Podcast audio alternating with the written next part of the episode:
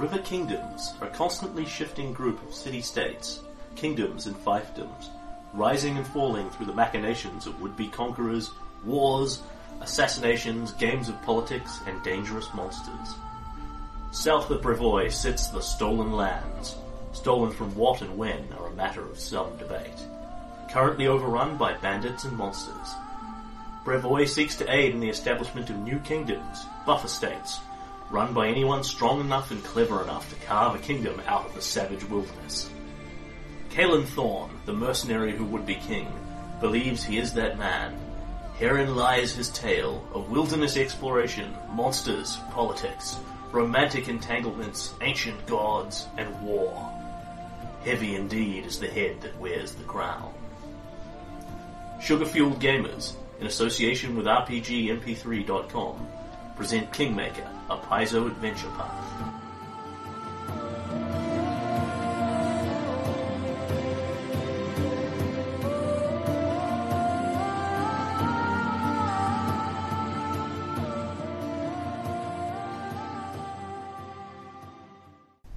A word to our listeners. This game is often interrupted. Whenever this happens, you'll hear our editor's tone to let you know when a segment of recording has been removed until we resume gaming. Episode 95. When last we left you, there was a big ass um, pile of kingdom turns all in a row. Yep. You had dealt with Van and Quintessa and Tristan and Michaela's romantic crises, all Yep. sorts. Um, and stuff. And yes, so you are coming into Neth of 47, 21. 4721. Yeah, 4722 will be next year. Yep. Cool. And beginning book five. Yes, Possibly indeed. doing the very, very last bits of book four. I think we're all done with book four. You are indeed done, all done with book four. Cool. You are beginning book five. Time heals no wounds. Dun dun dun. Dun dun dun, indeed. So Kalen is on his throne about his kingly business in the kingdom turn of Neth. Um, just as it comes towards the jaw, the beginning of the bite of winter, um, and a couple of things are happening for you. Uh, for one thing, there is another hex deblighted in uh, Varnhold from um, Oh, from Lamashan. Okay, cool. from Vordekai's influence. Yes, very nice. So I have not actually done Neth as a kingdom turn, but I figure we can um do the plot, do some plot things first, or do the kingdom turn in whatever order you prefer. That one. Ah, right in the middle. Yep. So th- that's interesting because it's worn off Mordecai's actual lair. Uh huh. As if what the Order of the Silver Twilight are doing in there is helping, Mhm. or at least removing the evil from there. Yeah. That one has has yet to actually bite you. Yep. The Order of the Silver Twilight is just ticking away quite happily there. No horrible Cthulhu monsters have yet erupted. Yes, it's um. I feel extremely um. Kaelin still feels vaguely concerned about what they're up to, but you know, out of sight, out of mind is a premise that never gets anyone in trouble. Mm-hmm. It's certainly um taking a good few years for Mordecai's influence to gradually reduce. But um, you know, it would take a, a- long time for he- uh, hexes to clear by the year, Yes. which of course is the point. That's- Yes. Nonetheless, only four more hexes, four more hexes to go, Mm-hmm. suggesting in four more years that... It'll be like it had never happened. Well, not really, but um, it'll be like that land is ours again. mhm. and after a meager four years. Well, um, no, after Amiga eight years, Well, you know, in all fairness, something, something. In all fairness, piles of paper. In all fairness, piles of paper. okay, so yes, that happens in Lamashan. Mm-hmm. Also in Lamashan, because these are your these are functionally your kingdom events to end out Lamashan, which Yeah. we haven't done while you've been. Um, Yeah, yeah, well, I've been doing the downtime, no problem, so that's...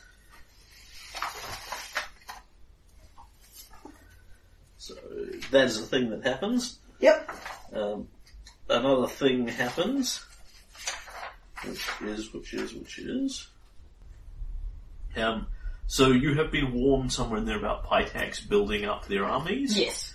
Um, and Hence more my military preparation. one of the effects that you see from this is that there are a number of creatures coming up from the lands in Pitax who are presumably being driven out by its increased militarization or perhaps um, is claiming you know, More more hexes of more, his more, actual more territory. hexes, or he's you know harvesting lumber out of them, or something in that neighborhood. Um, so you have a bunch of animals that you weren't necessarily expecting popping up in larger numbers, and these are middlingly dangerous things. They're things like bears and wargs and that sort of thing in numbers that you weren't necessarily expecting. So your kingdom needs to make me a stability check to see how well you handled this Yep. how prepared and how, how, how prepared in advance for this were you, etc., etc. Yep. It's a nice roll. And I make that stability check. Okay, so your scouts had anticipated this coming, Yeah. uh, and you actually have some of your excess uh, uh, watchmen and armies and hunters out ready for this sort of thing, which means that you kill all these things with relative ease and produce a lovely additional trade in fur and leather and meat and all this sort of thing. Uh, so your kingdom gains 2d4 build points. oh, sweet. That is it. Irovetti is driving Yeah, Money to boost, boost boosting my economy. Good. Okay, uh, that would be five extra build points worth in trade. Yeah, a welcome boost to a treasury, which is uh, not doing too badly despite having failed last turn's economy check. Mm-hmm. Uh, and then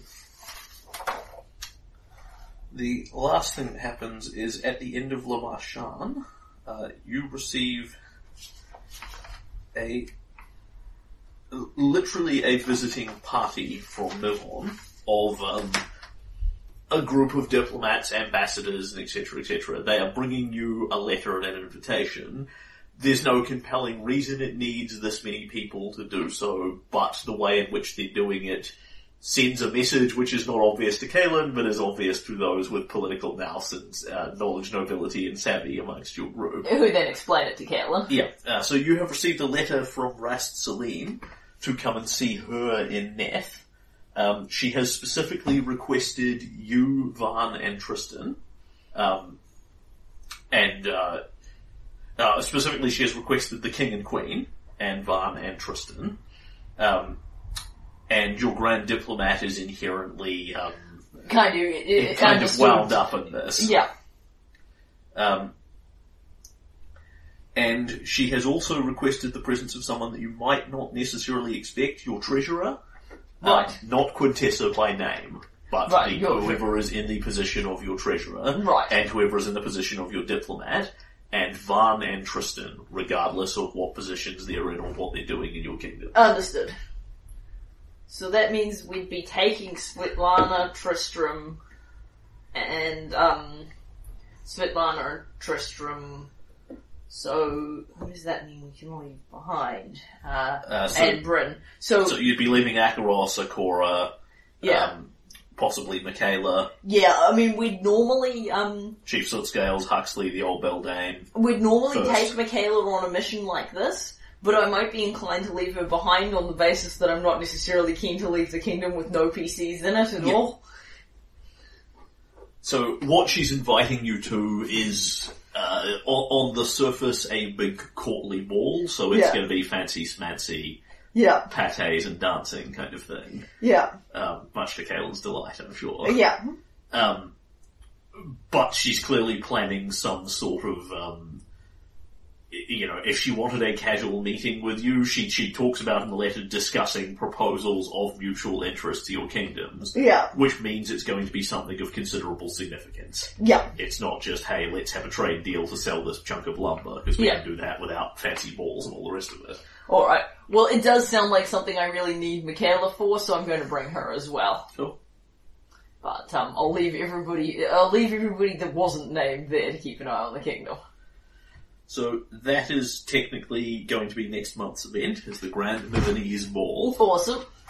Um, but you have been invited to it in advance so that you can actually get your shit together and things, unsurprisingly. Which I appreciate. You're not really talking about a big expedition there, like, it, it would take you maybe a week round trip, and that's with spending a couple of days there. Yeah, yeah. Because Mivon's just below you. Yeah, and we can, we can literally, we can, we can take a boat down. Yes, you can do. Because we've got a, um, we've got a river trade. You may take your royal barge if you are so inclined. Yeah. Alright, and so there is excited discussion amongst your council about, you know, what this is and what it could mean and blah blah blah, but ultimately, of course, everyone's just guessing. Yeah, yeah, absolutely. Uh,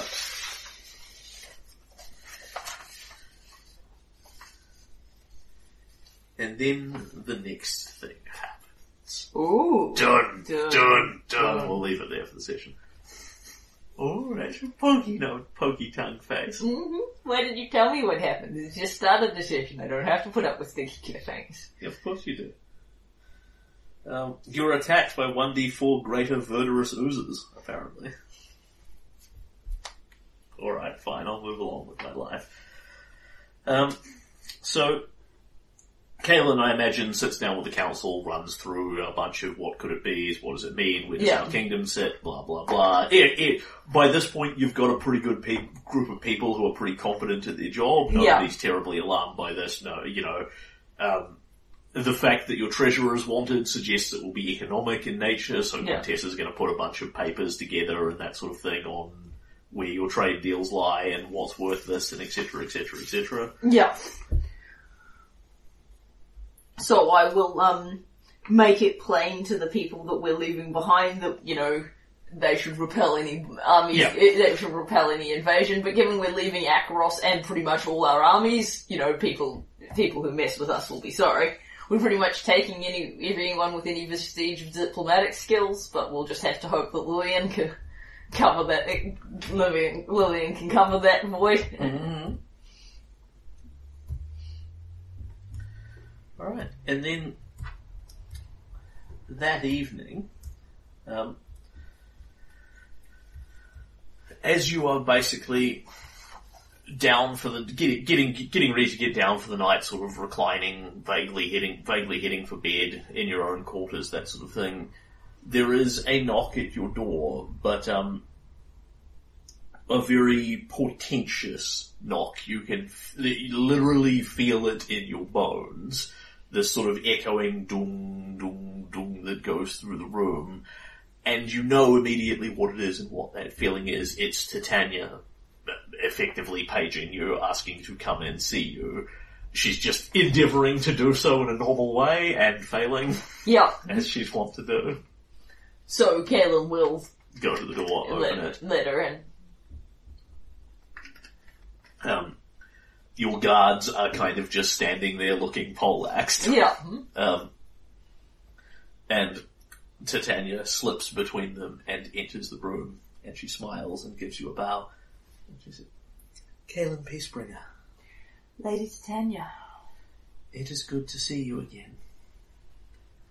I am here to discharge an obligation, an obligation brought out, brought about by the invitation you have received from Mivon. Things are changing. She pauses and sort of thinks about that. I would not say that entirely, or if they are changing, perhaps they are finally changing for the better. The time of peace that has been upon you, I fear, is coming to an end. But if the next difficulties can be repelled, perhaps that will, perhaps the time of peace brought about for your kingdom will be lasting this time instead of but a transitory event. I have come here to discharge the obligations of Oberon, to show you what he would show you, and what he would not. If you will, open your mind to me, and she puts her hands on either side of your face in that sort of vague embrace, leans forward and kisses you on the forehead fairly intently, and there is this flash, flash, flash, flash, flash, flash, flash, flash, flash, flash of visions through your mind. And you see a bunch of different things. Would you like me to read them to you portentously? Yeah, I think read them to me portentously and then I'll read them in more detail. So, the first one is that there is a rustling through the trees, seemingly perhaps brought on by the wind itself, and it is a breathless, very inhuman sort of whisper rustling through the trees that says, This forest is not meant for you, man of metal. And then with a flash, you are elsewhere. The Clockwork King is standing in front of you, his face in impassive, cold clockwork mask as ever. This, I think, should make matters clearer between us. And he reaches down into what you see at his side, which Kalen has seen this sort of thing several times before. It's a bloody sack. You know, it's red and oozing at the bottom, and you know what that means is in there. And he reaches in with one gauntleted hand, begins to pull out a severed head. and flash, you are elsewhere before you see whose it is. Mm-hmm. And you are ta- taken away from that vision with sharp, blinding pain as something hits you in the side of the neck. And when your eyes dart to the left, you can see a piece of arrow sticking out the other side of your neck. And the pain is burning and overwhelming as you gurgle on your own blood. Lovely. Then you are standing by Akaros. His eyes are bugging out of his head and for the first time ever since you have known him, he seems less than eager for a fight. Mm-hmm. He is looking out at something and he says, that, that is one big army. Did I help us? Mm-hmm.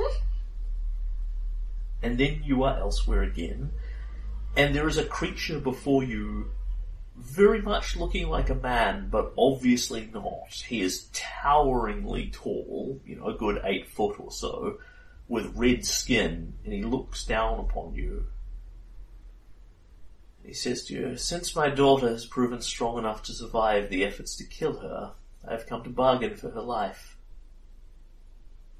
And her offspring's. And then you cut away again, the sun is shining down, and then it is blacked out entirely by a shadow swooping over it. You only have a moment to recognize the wings and the tail of the shadow, a dragon, and then there is a foul mist being spat towards you. And the last thing you see is Oberon, the tall, blue-skinned elven figure.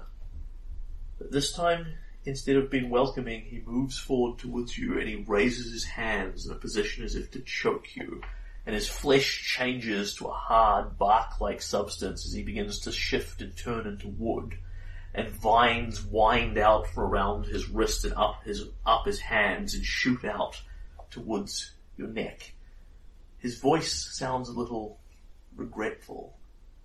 He says, this must be. And that is what you see.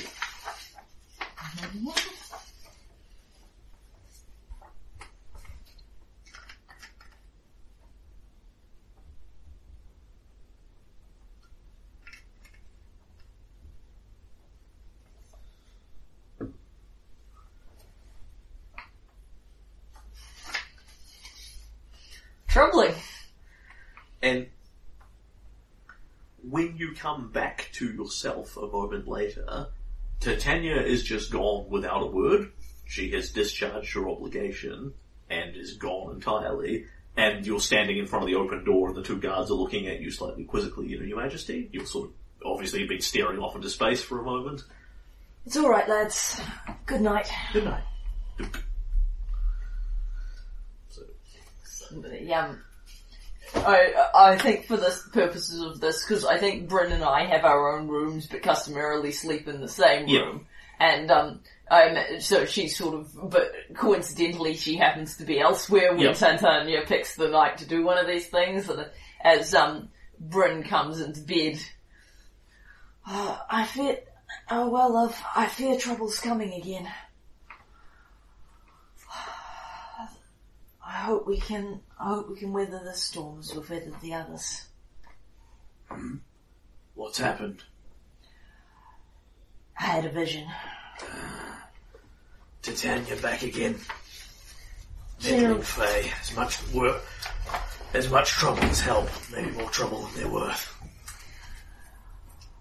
We'll just have to manage, but uh, I don't like the looks of it. Talk to me. and you can fill her in on what is happening there. Yeah. Desire. Uh, some dragons, big armies, people shooting me, Clockwork King chopping off people's heads. We'd better be careful who we send into um, Pitax going forward.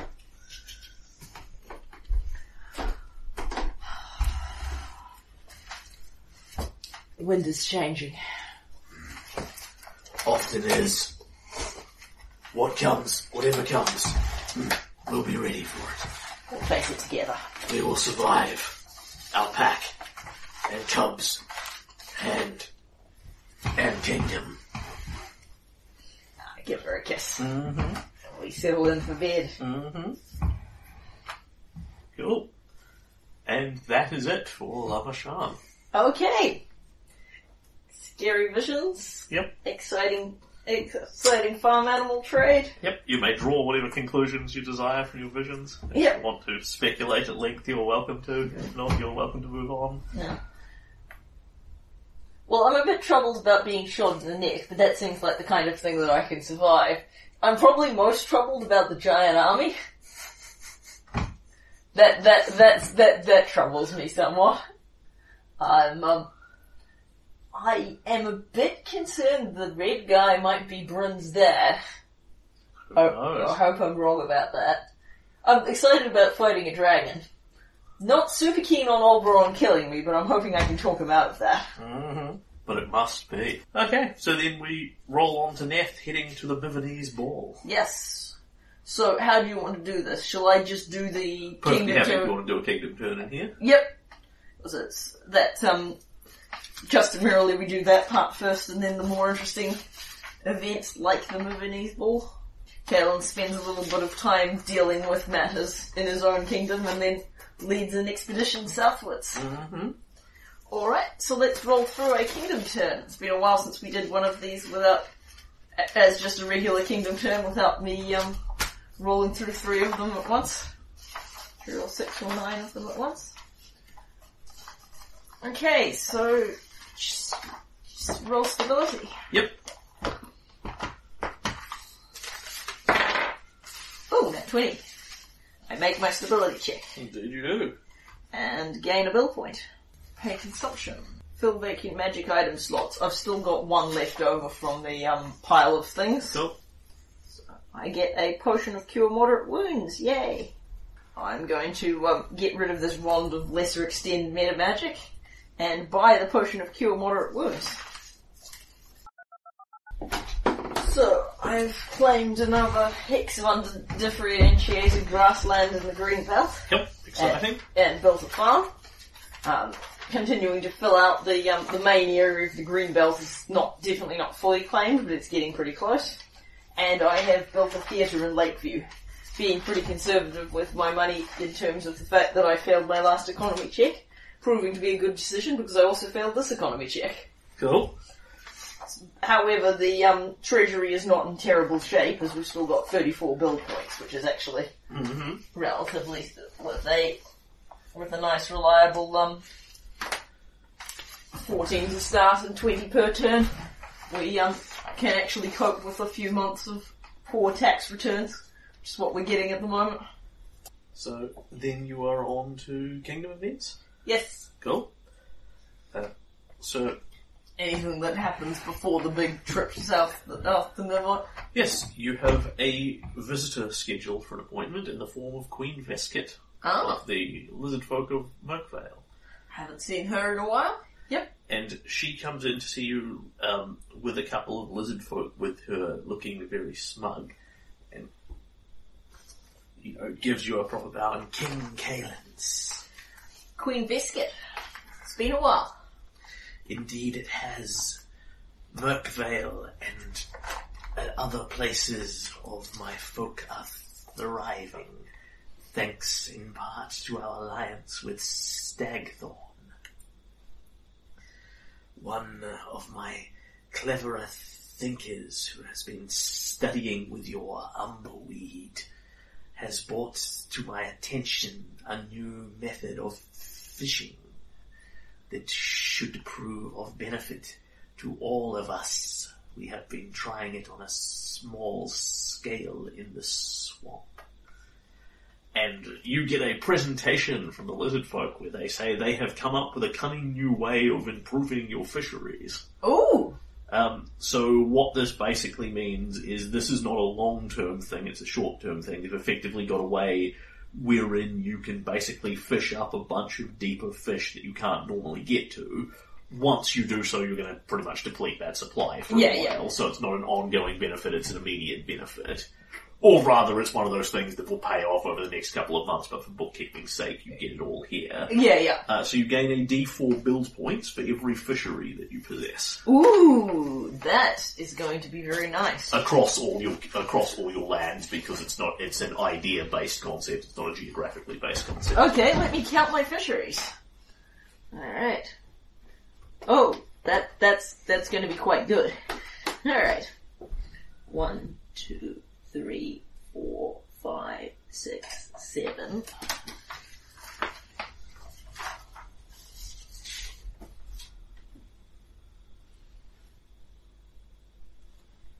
Eight, nine, ten, eleven, twelve, 13,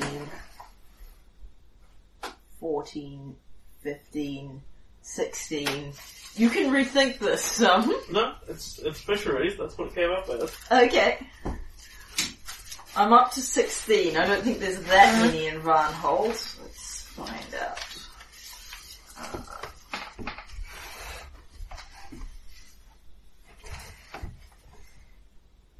Seventeen, eighteen, nineteen.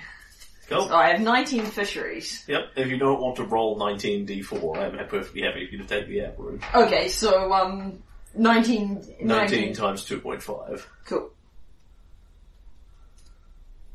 If you do want to roll 19 d4, now is the time. Yeah, I do not. Okay, that's um, 47 build points. Yep. As I say, it's it's slightly less ridiculous in that they don't just they don't just literally get fished out of the water and handed to you. Yeah. But effectively, these are a string of long, sort of short-term, short-term immediate gains, and then long-term developments they can make to make your fisheries better. Cool. Wow. of course, this is, you know, this is the benefit I reap from investing heavily in fishing, evidently.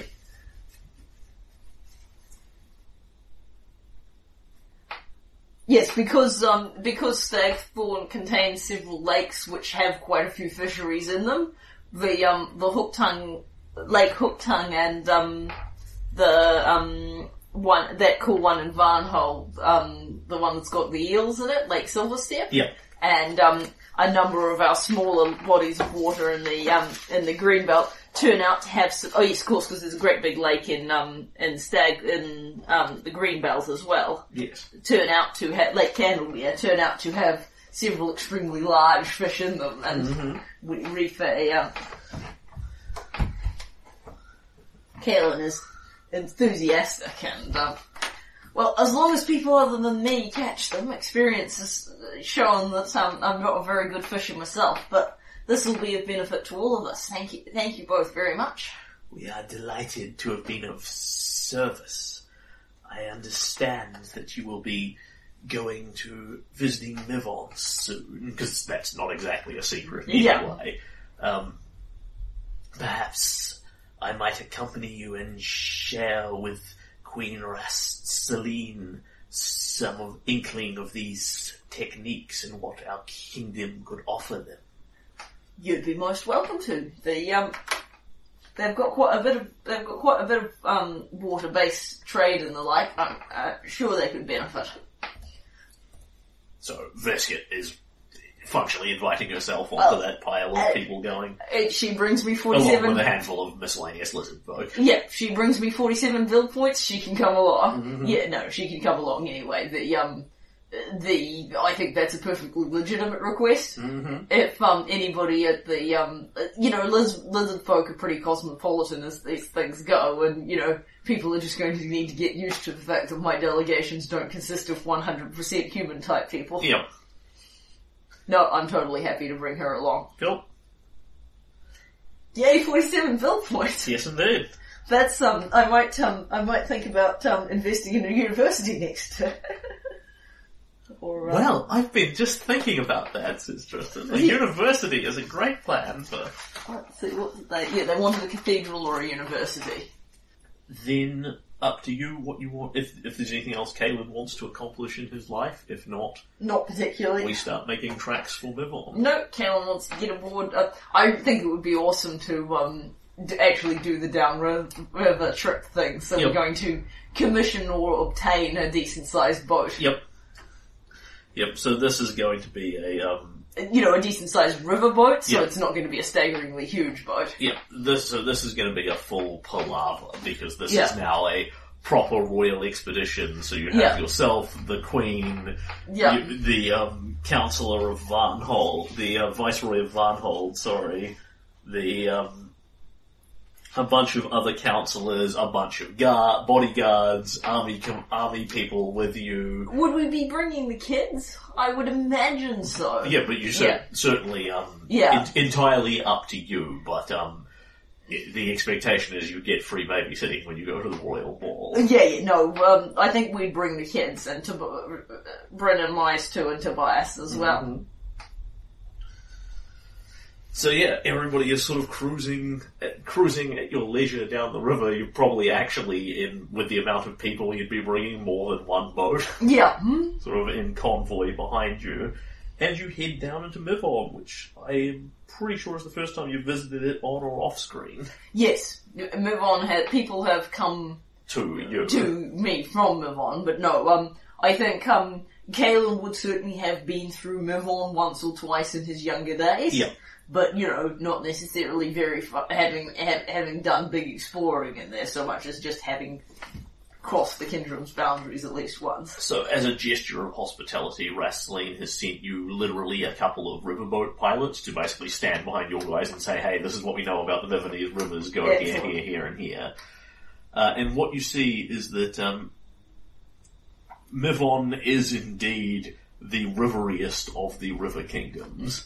There are rivers running everywhere through it. Sort of every third hex has it has another decent sized river going through it. They have a lot of big, high-end stone bridges designed to go well up and well down on the other side, so there's actually room for boats to pass under them.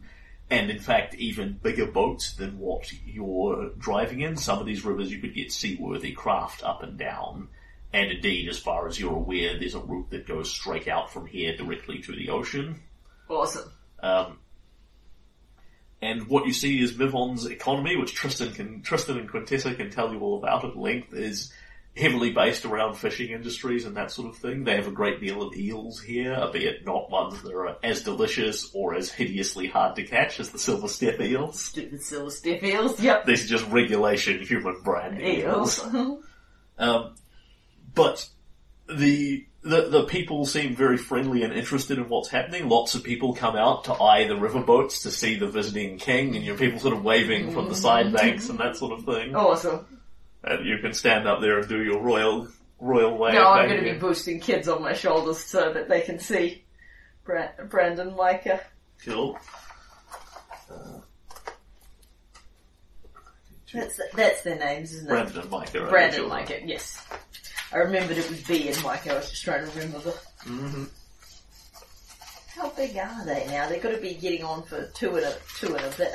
That's uh, okay. So Brandon and Micah are two and a half. Awesome. point. So it's just about exactly as old as Lucas. Yep, they're about to. Um, they they will become three in Gozran, which is about six months or uh, slightly less, four four or five months from now. Cool. Um, and Tobias, as of this month, is seven Ooh, nice. and looking like ten. Yeah, yeah. Um, I've, uh, Brandon and Mike are kind of big for um, are kind of big for two and a half. yes, Yeah. yes, they're Luke style children. Yep, yep. cool. So yes, Kaelin, however, is strong and can boost um even even Tobias uh, up on his shoulders to see the world. You are probably keeping track of that relatively carefully, aren't you? So, in terms of how old you, like Kaylin would be keeping track of how old his kids are and how when their birthdays are and that sort of thing. I don't Yeah. necessarily expect the player to have done Yeah, that. yeah, absolutely. Okay, so it would probably not escape your notice um, that, and there's probably some debate about this. Conclude it probably has been done deliberately. The first night of this grand ball is actually on Tobias's birthday. Oh, okay. Um, and he has he he would have been expressly invited. Whether Yeah. or not you want to bring Brandon and Micah has been left to your Yep. imagination. But the theory with Tobias is at age seven, he's old enough to be involved, at least in the sense of showing up and um, dancing and you know being seen and that sort of thing. And of course, he's my heir. Yeah, So he's the sort of presumably the most interesting one as far as politics is concerned. mm-hmm. Yeah, we certainly won't be taking. We, I, I figured Brenton and Michael would like the Riverwalk. We certainly won't be taking them to the ball. Yeah. And so you are having a pleasant, if um, slightly cold, boat ride on the way down there. Um, and in your sort of cabin rather than your throne room, because Yeah. even as the king, you're on a boat. Yeah, yeah, it, it, it's a given. riverboat. It's it's not like it's a cruise liner. There is a knock at your cabin door, um, and it is Svetlana with Tobias, and both of them are um, dressed up in their finery, sort of trying on what they'd be wearing to the ball, sort of thing. And Svetlana smiles at you as she bows as she comes in, and she says to you very formally, "My king." I was wondering if we could seek an audience for your wisdom, for your wisdom and guidance. And she makes sort of little um, winking and pointing gestures at Tobias behind behind his back. Of course. What can I do for you both? Well, my son is particularly concerned about his first ever formal court appearance. Yeah, I can see that. I have been explaining, based on what I have learned, that uh, not everyone is quite as relaxed as Stagthorn's ways. I expect this to be a song and a dance and a performance. Uh, yes, the, um, not every, not every quarters is, um, quiet and peaceful as our quarters. Our the proper way of doing things, but we do need to, when we go to other countries, we do need to put up with their way of doing things. And Tobias sort of under his breath, like li- literally, what you hear is. But I'm sure you'll be, I'm sure you'll be fine, Tobias. You can't possibly be worse at these kind of things than me. You can actually speak up. The king does the, the king does not quite possess his wife's ears, What's up? and he looks up at you with very big, sincere, worried eyes, and he looks at Svetlana and he says, "Mama doesn't know how to lead in the dances." Oh. Do you want me to show you how to dance like men do? I need a d- dad, s- someone to teach me. Absolutely. And Svetlana, you know, gives you this big smile and makes a few more of those winking and nodding and Yeah. pointing gestures. This is what, what Yeah. she's here for. Sweet. Alright, so um, I mean, Kalen's dancing prowess, I figure the thing is he's got a few ranks of no- nobility and Yeah. royalty, thus he, he has some capacity at this kind of thing, and because it is a physical activity, it's something he's better at than he is, say, courtly manners and such, so yes, I declare that he can do at least an adequate job. l- like you certainly know um, what you are supposed to do, if Yeah. not perhaps the most graceful executor in the world. Yeah. Well known vaunted dexterity. And my dexterity is kind of poor, but you know, it's not like it's a negative number, and in fact it is a, I have a glorious plus one. So uh, I will actually take some sort of knowledge danceneering roll, Okay, or um, can I use... whatever it is you feel would be appropriate to observe the quality of Tobias's dancing. Okay, um, I kind of feel like knowledge, nobility, and royalty, given that he we're looking at his formal court dancing. Sure. Okay, that's exactly the kind of um, level of. Kaelin gets an eleven. Cool. So you show him the steps, and, and he is sort of. You can pretty much blast his, his bluff out of the water with your sense motive without really trying here, so I won't. Uh, actually, I will get a roll from you to see how much information you absorb out of this. Uh, I just nat twenty. Naturally, that the one I could, could kick ass on, not not the dancing one. Uh, that's a twenty-eight. Okay, so he's nervous as hell about Yeah. this. Um, there's several things here. He's he's more mature than a seven year old in terms of both his physical size and his maturity because he's got that orcish blood in him. He's the equivalent of about a ten year old, Yeah, which means he's definitely old enough to know that girls are a thing. That you're obliged to interact with them on some level that's different to, you know, what you do with your friends, but they're weird and scary and kind of ooky, but Yeah. you have to, but he doesn't, it, it's like, I understand girls are a thing to be obtained, I don't really understand why anyone would, would want to. but- yeah, So he's worried about that. Um, he's distinctly nervous about being in here with you specifically. Um, this is the kind of thing where um, it would be much easier to go and ask his father for advice if his relationship with his father wasn't so weird and all over the place and Yeah. had Oleg leaning over the background of it. Yeah, yeah. Um, but I'm hoping that as he grows up, we can yeah. gradually into ease into more of a father role.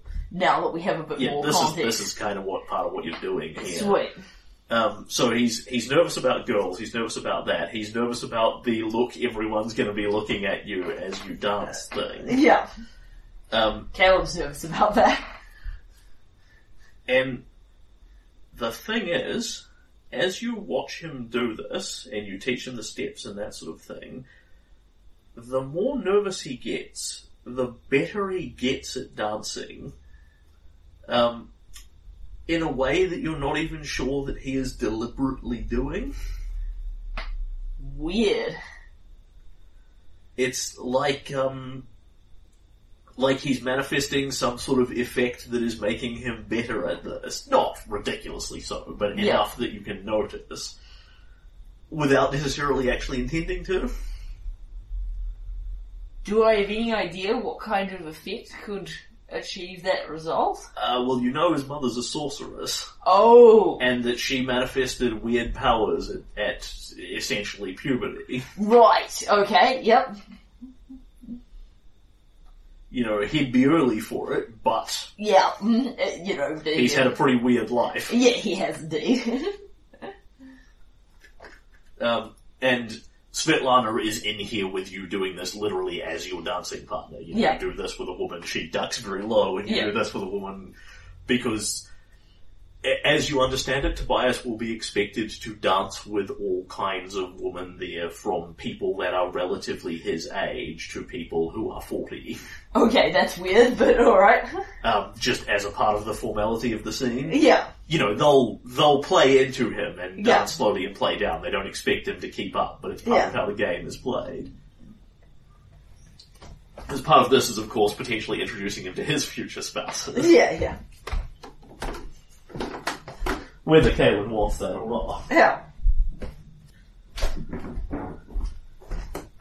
And at the end of it, he looks a, a little more confident. A couple Yeah. of hairs more confident in what he's doing. Yeah. He says, was that, uh, was that okay?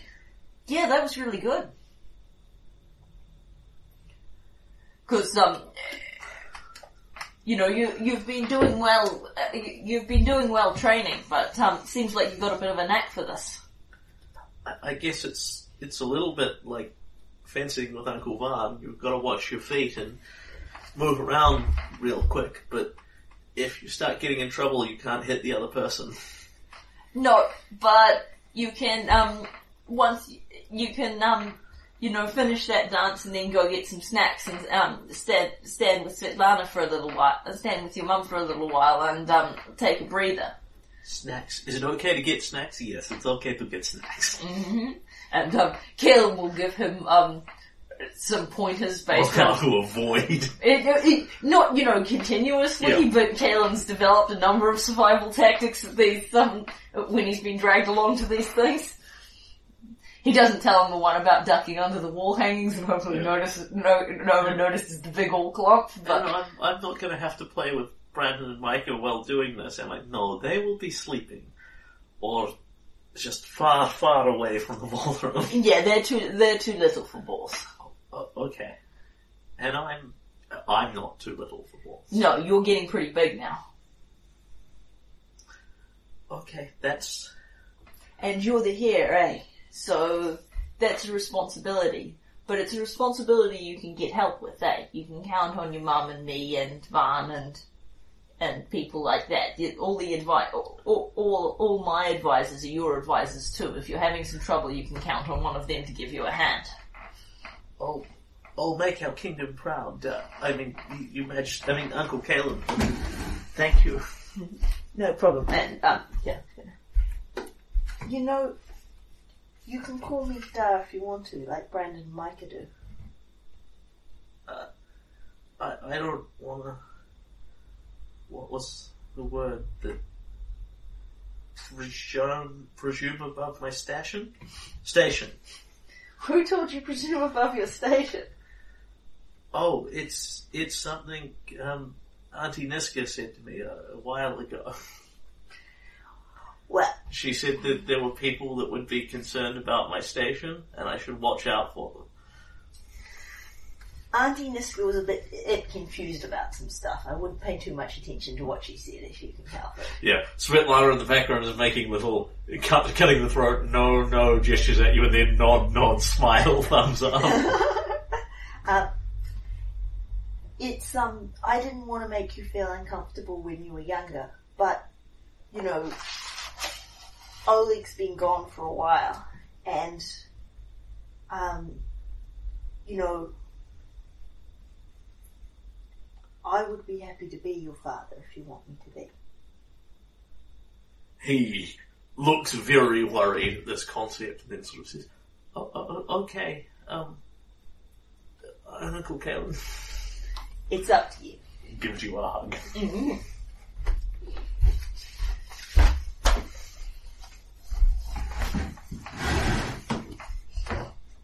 If uncles are less scary, I can be an uncle for Uh-huh.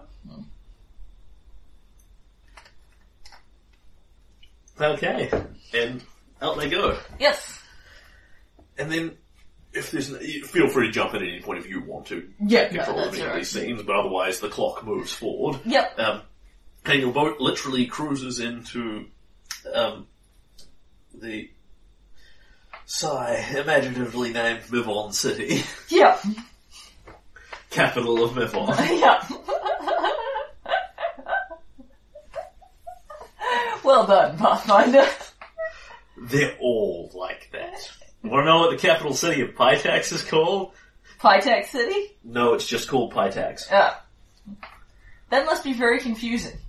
And the capital city of uh, the kingdom, the kingdom that is known as Fort Drelev, is Well, in all fairness, Fort Drelev is kind of the city in the kingdom because their king, ci- kingdom is one city. Varnhold is the only one um, that isn't Van City. Yeah.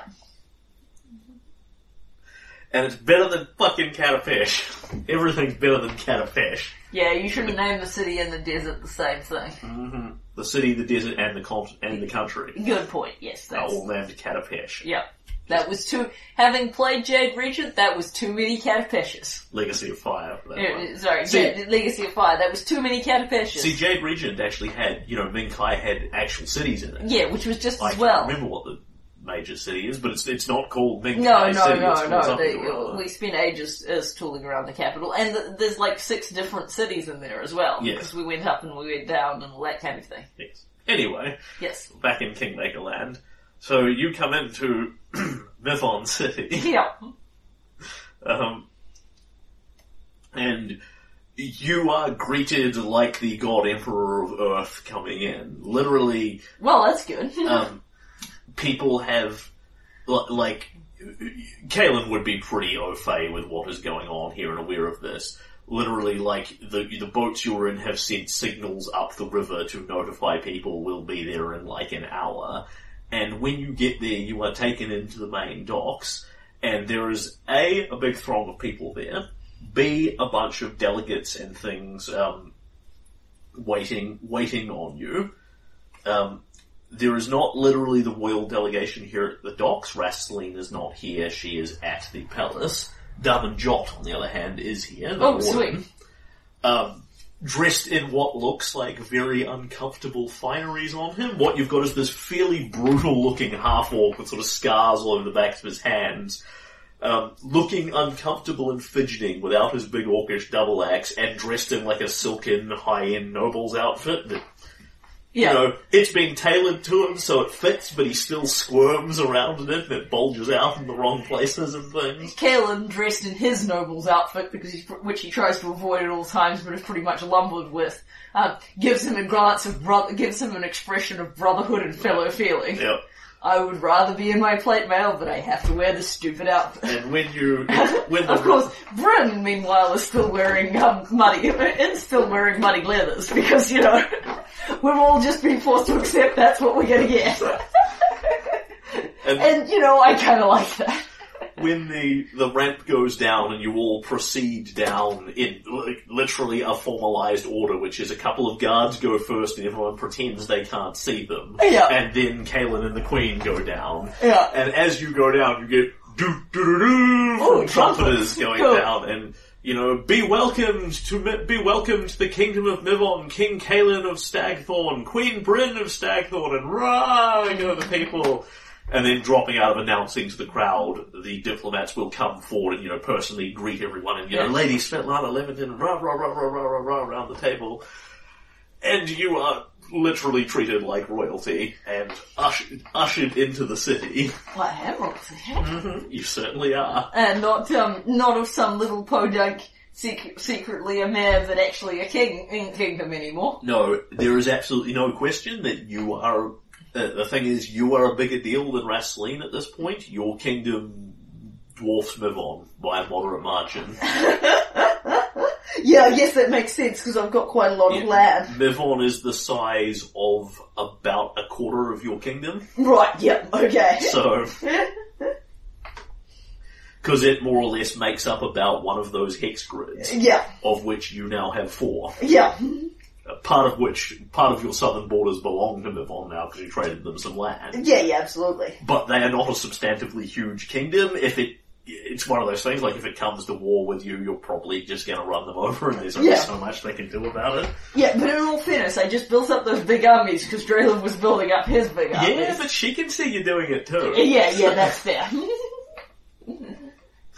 Um, and so you are escorted through, um, and basically, um, Rasseline still does not come out to greet you because this is a very formalized affair and you're taken in, bedded down in fancy quarters in, Yeah. the ca- in her castle for the night.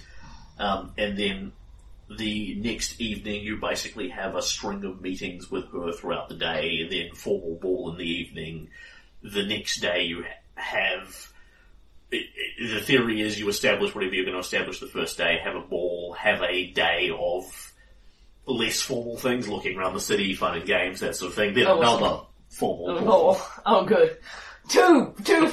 Nights of formal balls. Oh, good. It's technically all the same event. It's just Yeah. happening over three nights. You're just not obliged to be on all the time because in the intervening days you can um, Yeah. be ticky to around move on and see things Yeah. in a slightly less formal, insane capacity. Yeah.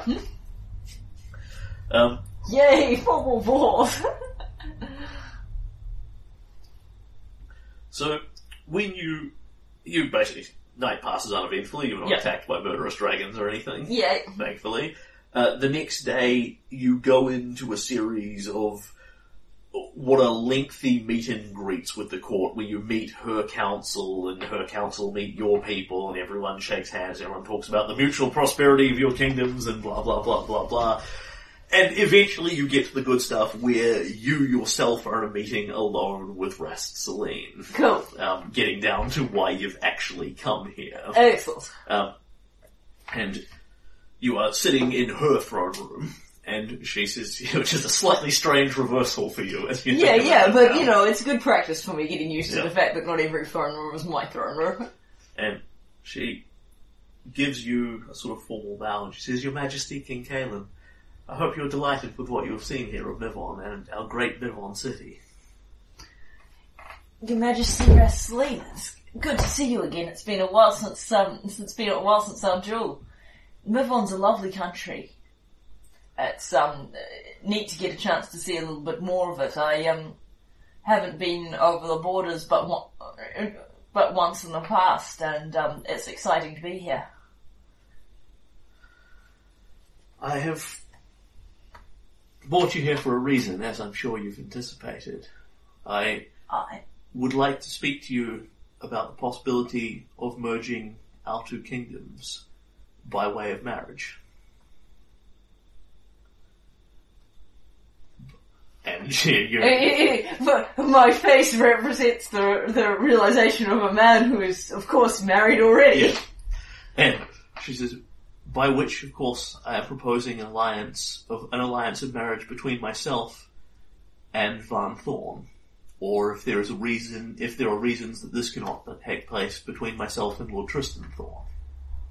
Ah, And she will then start to sit down with you and lay out what she's looking for here, which is lengthy and convoluted. So you Yeah. get the info dump version, which is basically, um, she is very explicitly not surrendering Mivon to you or proposing that you join the kingdoms or anything of the sort. In fact, she's quite against doing that. yeah, Um, what she is proposing is that she wants to marry one of your brothers. Um, she is old for childbearing age. It's still possible, but it's on the slimmer side. yeah, Um, if there is an heir, they basically get uh, put in the line for Stag for for the rulership of Stagthorn, depending on how you want to do that.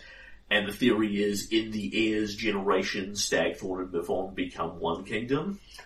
right. So it's like um, uh, that's not probably a helpful example to you, but yeah, no, I I, I get you. The um, it becomes a it, it's a gen, it becomes the kingdoms merge over time. Yeah, so within the functional lifespan of the campaign, nothing meaningful would happen here. Yeah.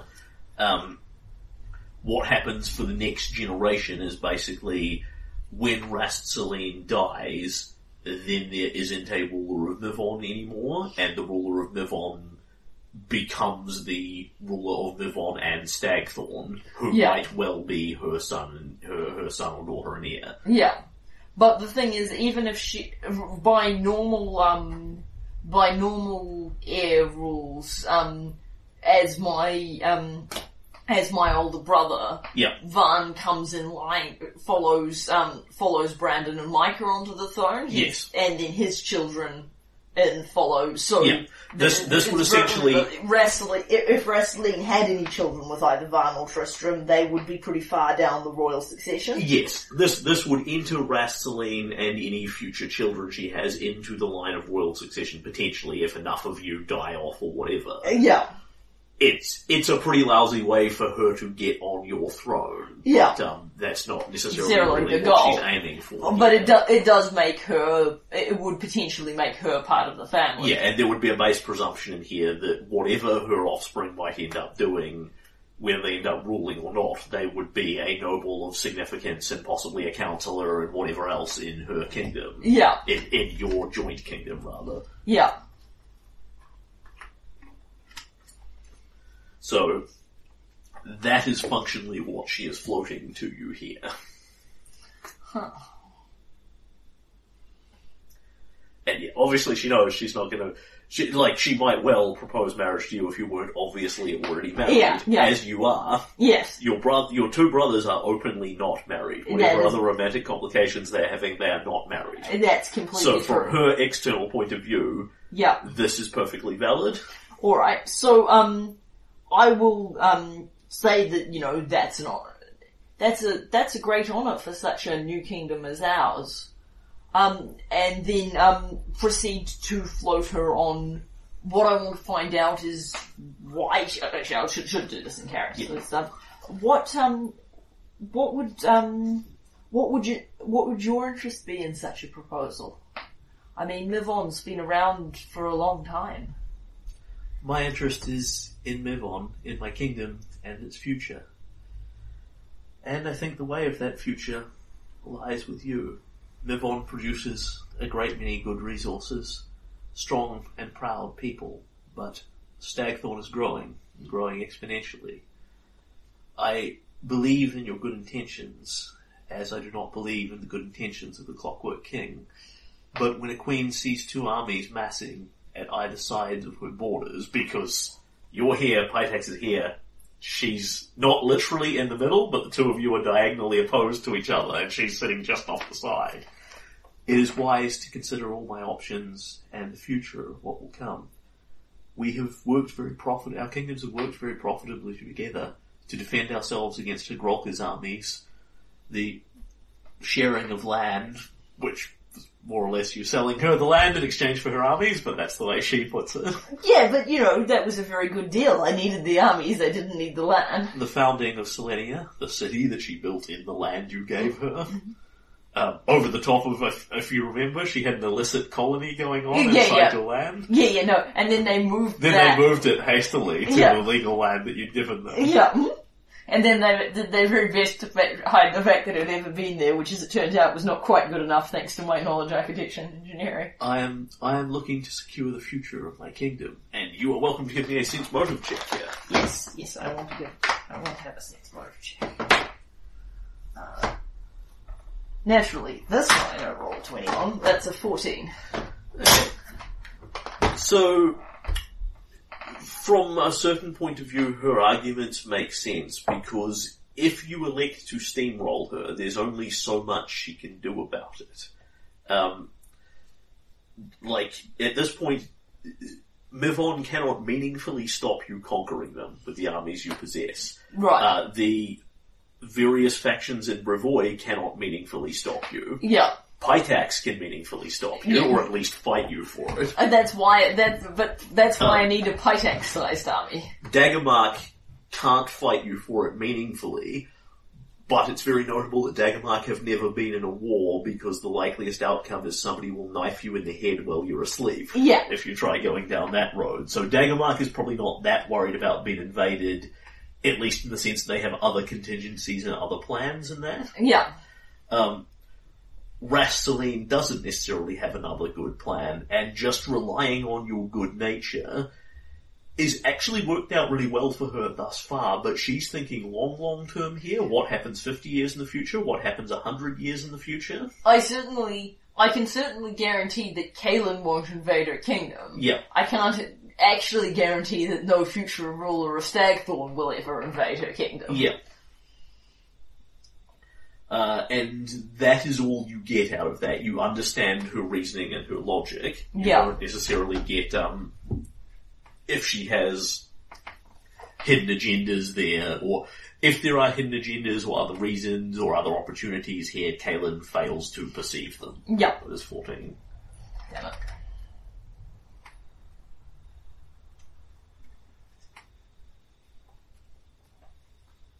Then, um,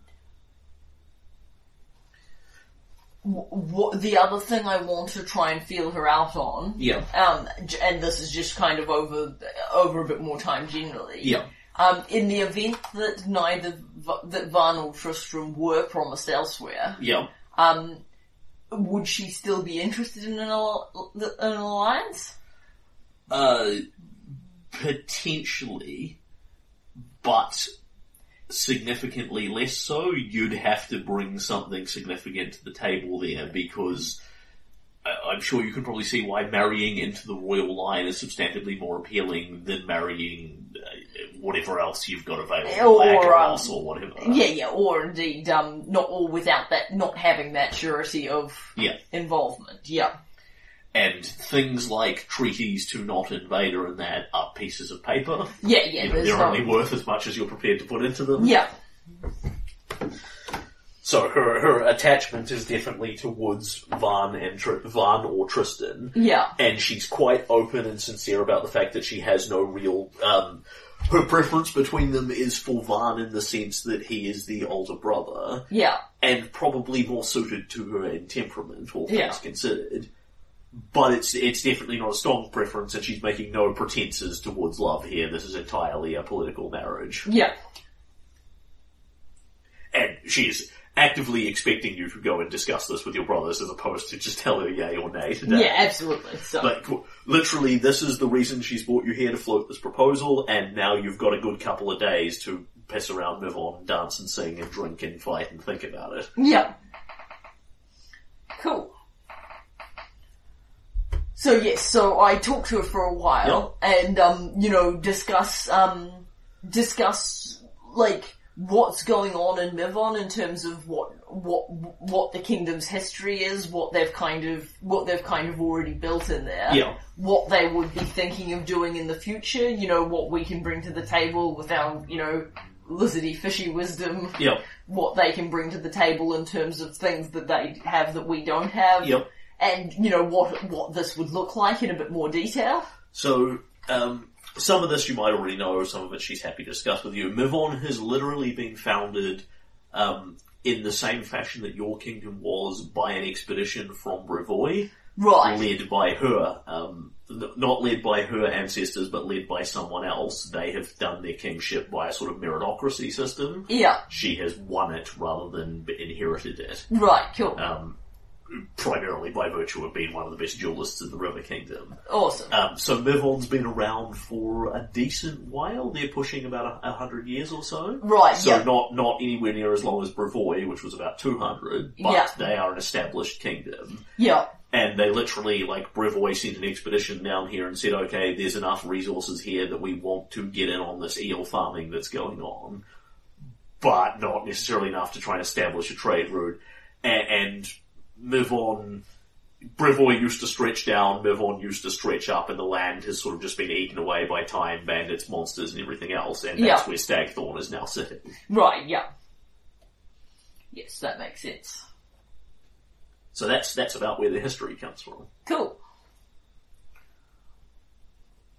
Alright, so, um, yes, so, and I spent some time talking to her, Yep, and then I think I need to go talk to my brothers.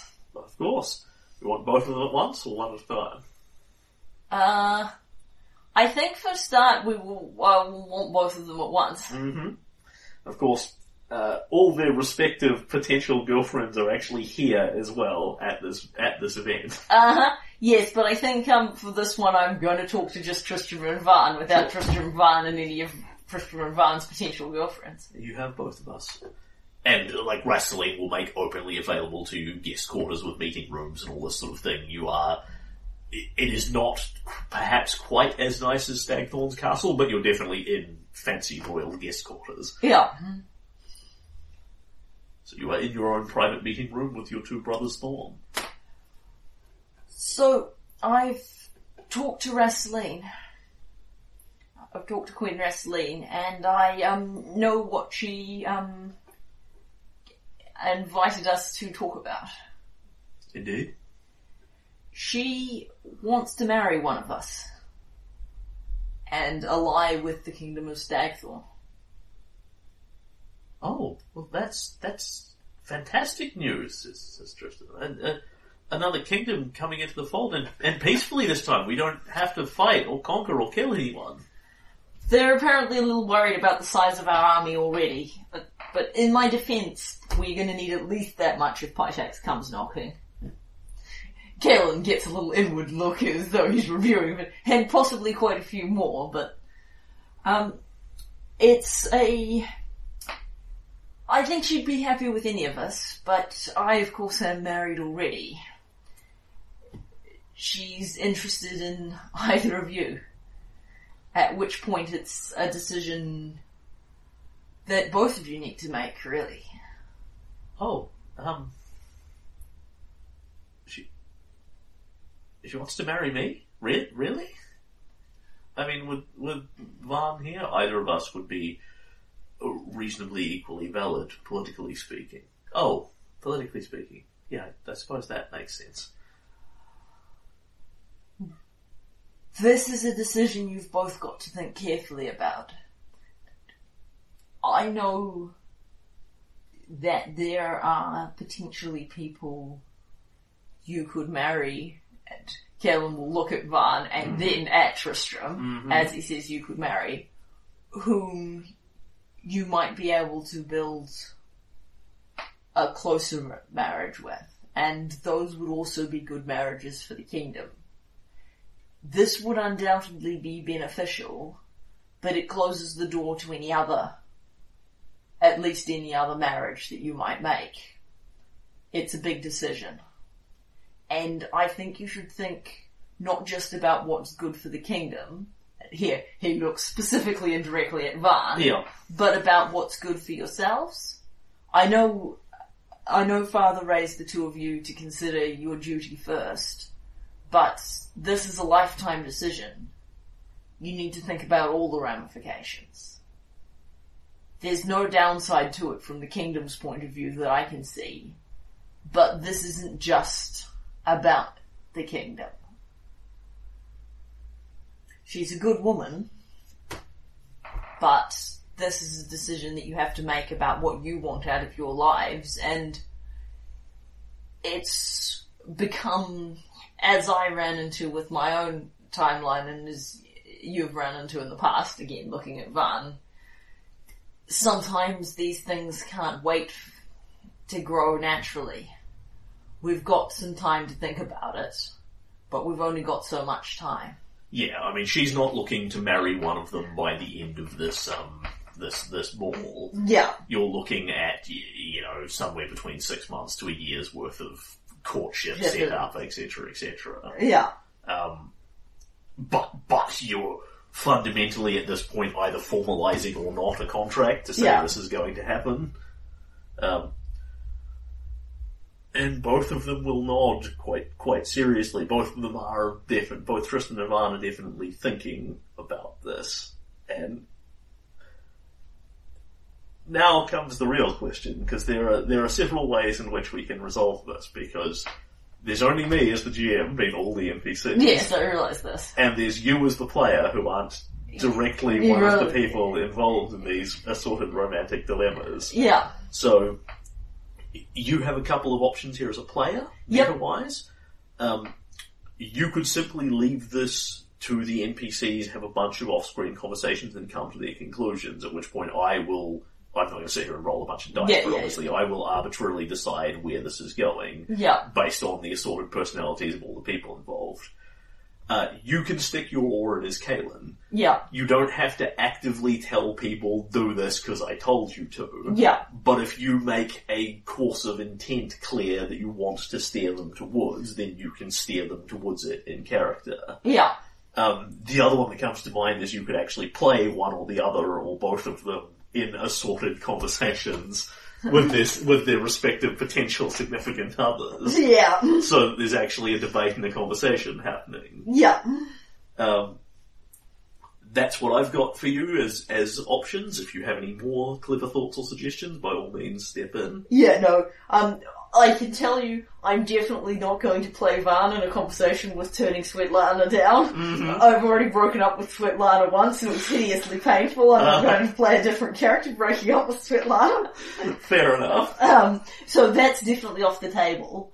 I would rather have some involvement in what happens here than just let them roll it through entirely of their own discretion. Cool. But um, at the same time, I don't want Kalen to just come in and tell them exactly what to do. hmm So having briefed both of them as a, as a unit rather than having the conversation, I would like to give them some time to think about it, and then and possibly some time to talk to talk to people, Yeah. and then have the conversation with each of them about where they're at about it. Yeah.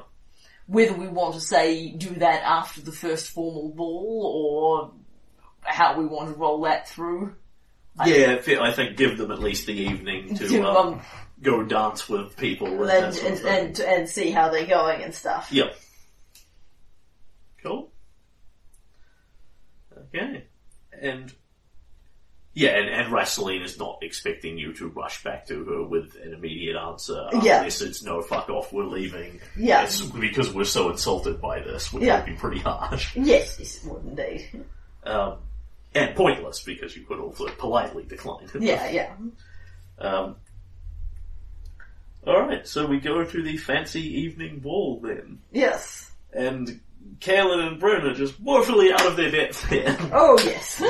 You eat a bunch of things that you're told are caviar, which are apparently some sort of like tiny black fish eggs. yeah.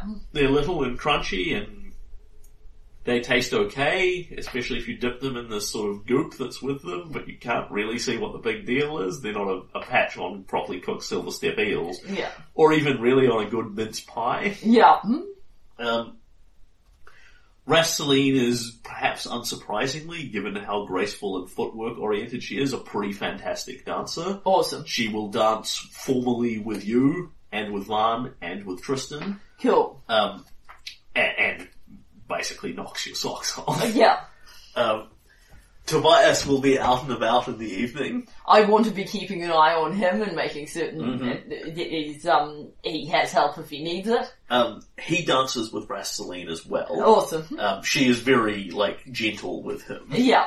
Um, he dances with a bunch of the younger nobility set, of which you've effectively got.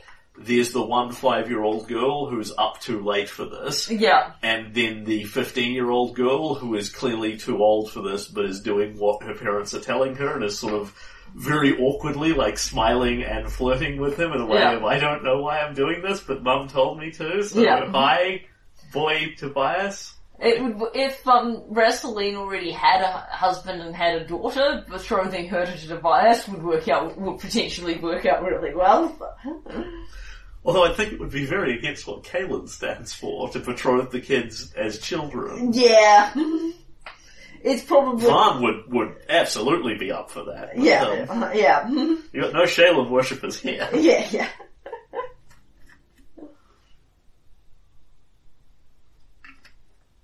So, it, it is a, a well put on ball that is not necessarily to Kalen's sensibilities, but you are very clearly not insulted, giggled at, pointed at, or anything in any way. If Yeah. you are making any faux pas, everyone here has clearly been told to be on their best behaviour and ignores it or Yeah. sweeps it under the rug a bit. So everyone just ignores what Bryn's wearing and that kind of stuff. She looks lovely in her uh, unique Stagthorn styled, you know, garb, clearly inspired by the Fae, says one of the guys very awkwardly. Yeah. Wolfskins, mostly. Yes. Wolves. Very, uh, pleasant creatures, I'm told. Milady. Yeah. I figure, um, Bryn, we have an understanding about how long Bryn has to tolerate Yeah, this before yeah. she just mistakes mysterious vanishing. It, like, Michaela will tell you this, but it's probably reasonably obvious to the player that Rasseline's gone around and put some boots to asses before this happens. Yeah, yeah, And said, right, everyone on best behaviour. yeah, It's a half walk and a wolf girl, but we're doing what we can here. yeah.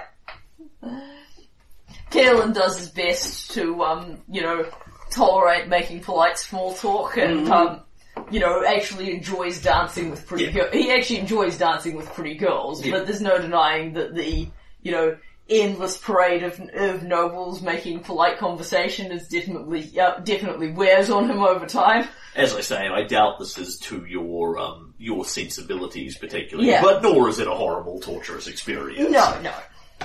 I mean, you know, I've done, um, I've done making polite small talk with Rayliv's company, so, you know, at least the Mivonese are polite. Yes.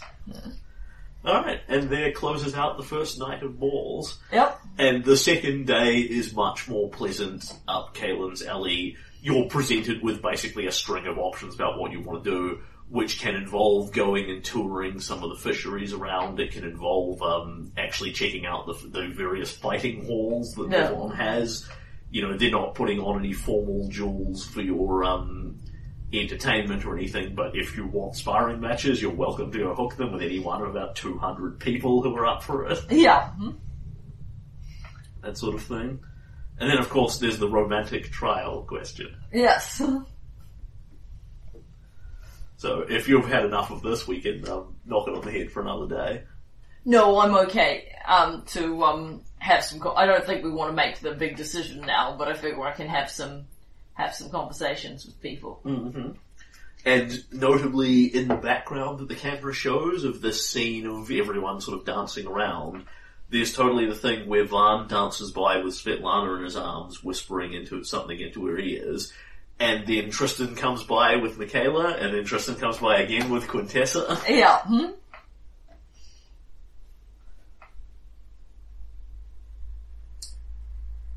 Um, and then we come to the next day. Yes.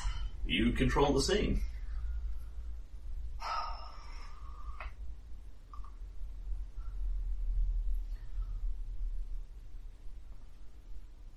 I want to go talk to Van. Sure. And again, if you're not um, up to doing it tonight, we can put a peg in it for another day. Yep, understood. You have Van. So, um, Kalen will, um, probably select somewhere, um, quiet, uh, try, endeavour to track him down someplace relatively quiet and Yep. peaceful, like, um, out on the, uh, out on the river's edge or Yep. whatever. Yep, sitting out over over the edge of one of the big stone bridges, sort of keep dangling your feet Yeah. over the river. Nods to you. Kalen, you did well last night. I know these balls aren't exactly to your taste. Well, Not flops entirely to mine either, but I think I have a great deal more experience in tolerating it at least. Ugh, I just can't. Ugh. It's over now, at least until tonight.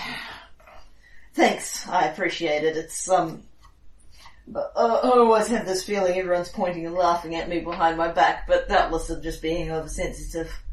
Little Tobias, um, was feeling pretty nervous with his first formal occasion. Think he did pretty well on the whole. You've done a good job by that boy, all things considered. I hope so. He seemed to almost be enjoying it by the end. Well, that's something. I wanted to, after I poked my nose in um, a couple of months back, I wanted to just let well enough alone. Let you to work things out in your own time. But life has a way of kicking us right in the teeth. This is theoretically a good thing, but It's a very fair proposal from the Queen. I.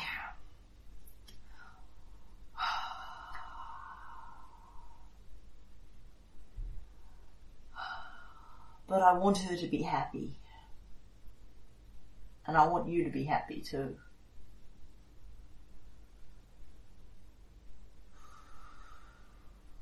Then there is an obvious outcome here. I should marry the Queen of Mivon and leave Lady Svetlana free to pursue her heart elsewhere. That's undoubtedly the strat- tactically sound thing to do. What do you want to do? Van sort of looks awkwardly across the river as you have a man conversation with Yeah. a long, awkward Yeah, pause. Kaelin will have supplied either wine or beer. we'll um, pass him a bottle.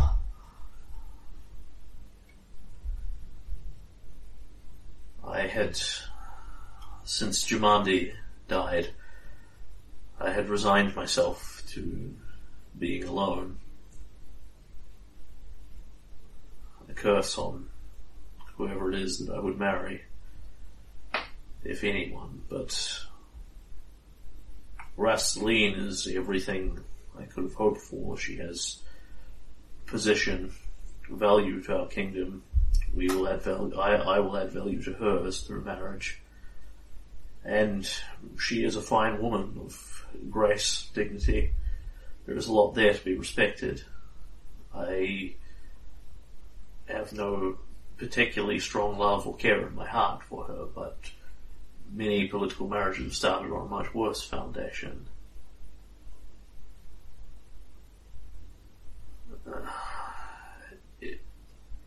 long, awkward pause. It is perhaps not my place to tell you this. I, I spoke to Svetlana about this. She implied that it would be best for Stagthorn if I were to go ahead with it, and I'm sure I must have misinterpreted. But she was offering to serve as my mistress should such a marriage take place. No, I don't think you did misunderstand. It is a commodity that I'm sure Queen Rast would be uh, more than capable of dealing with. I would expect that, well, she has been unmarried here in Mivon for a substantial, for, for the last 30, 30 years or so. I imagine it is unlikely that she has not had a string of courtesans or lovers or companions of her own, and would likely continue to do so after the marriage.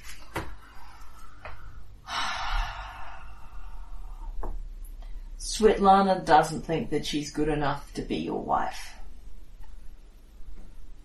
I think is why she's offering. And she doesn't want to do what's wrong for the kingdom any more than you do. I can quite understand that.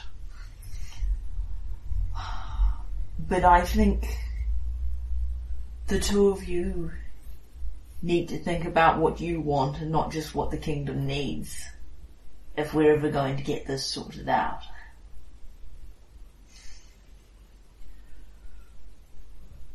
With Svetlana's proposal, we could have both of the.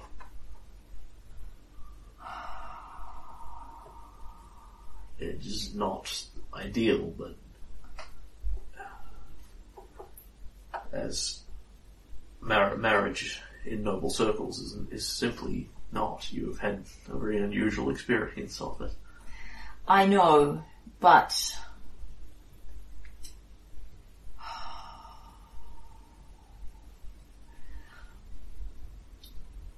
I know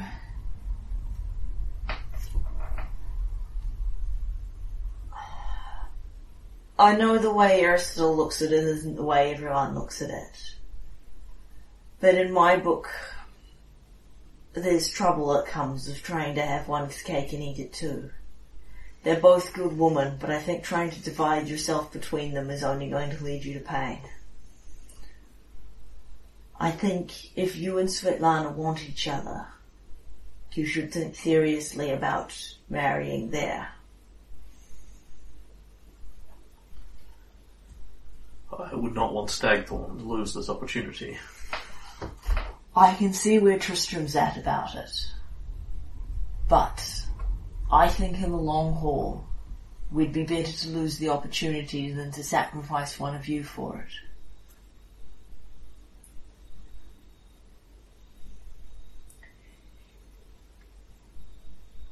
I know you've been putting your duty before everything else for such a long time. You may have forgotten to how it is to tell what you want. But if you didn't have any other considerations, if you didn't have other duties, what would you want to do? Marry Svetlana, of course. But I do have other weights and other duties. The weights of the lives of the people who have already died to make Varnhold what it is, to make Stagthorn what it is. They relied on me to do what is best for all of us.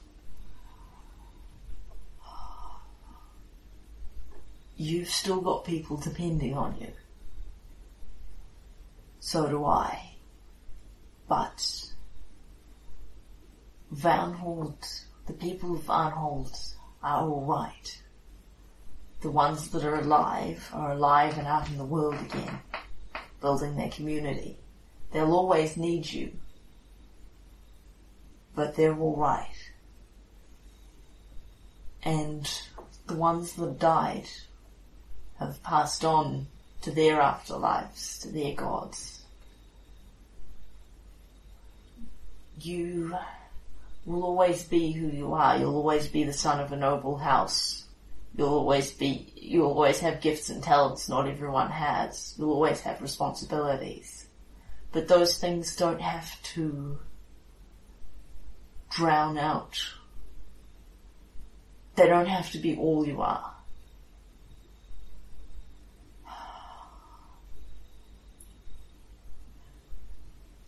I wouldn't advise you to marry for love if your heart wasn't already given.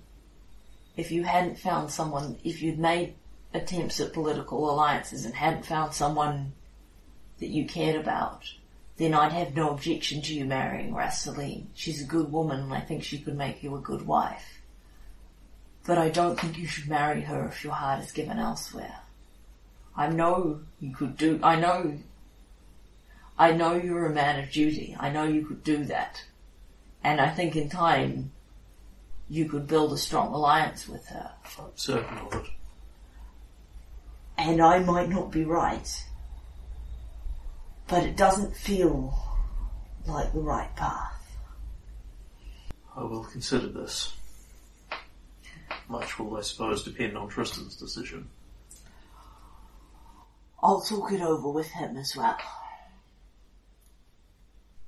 Yeah? Yeah. Do you want to go to a Tristan conversation? Yes, I do want to.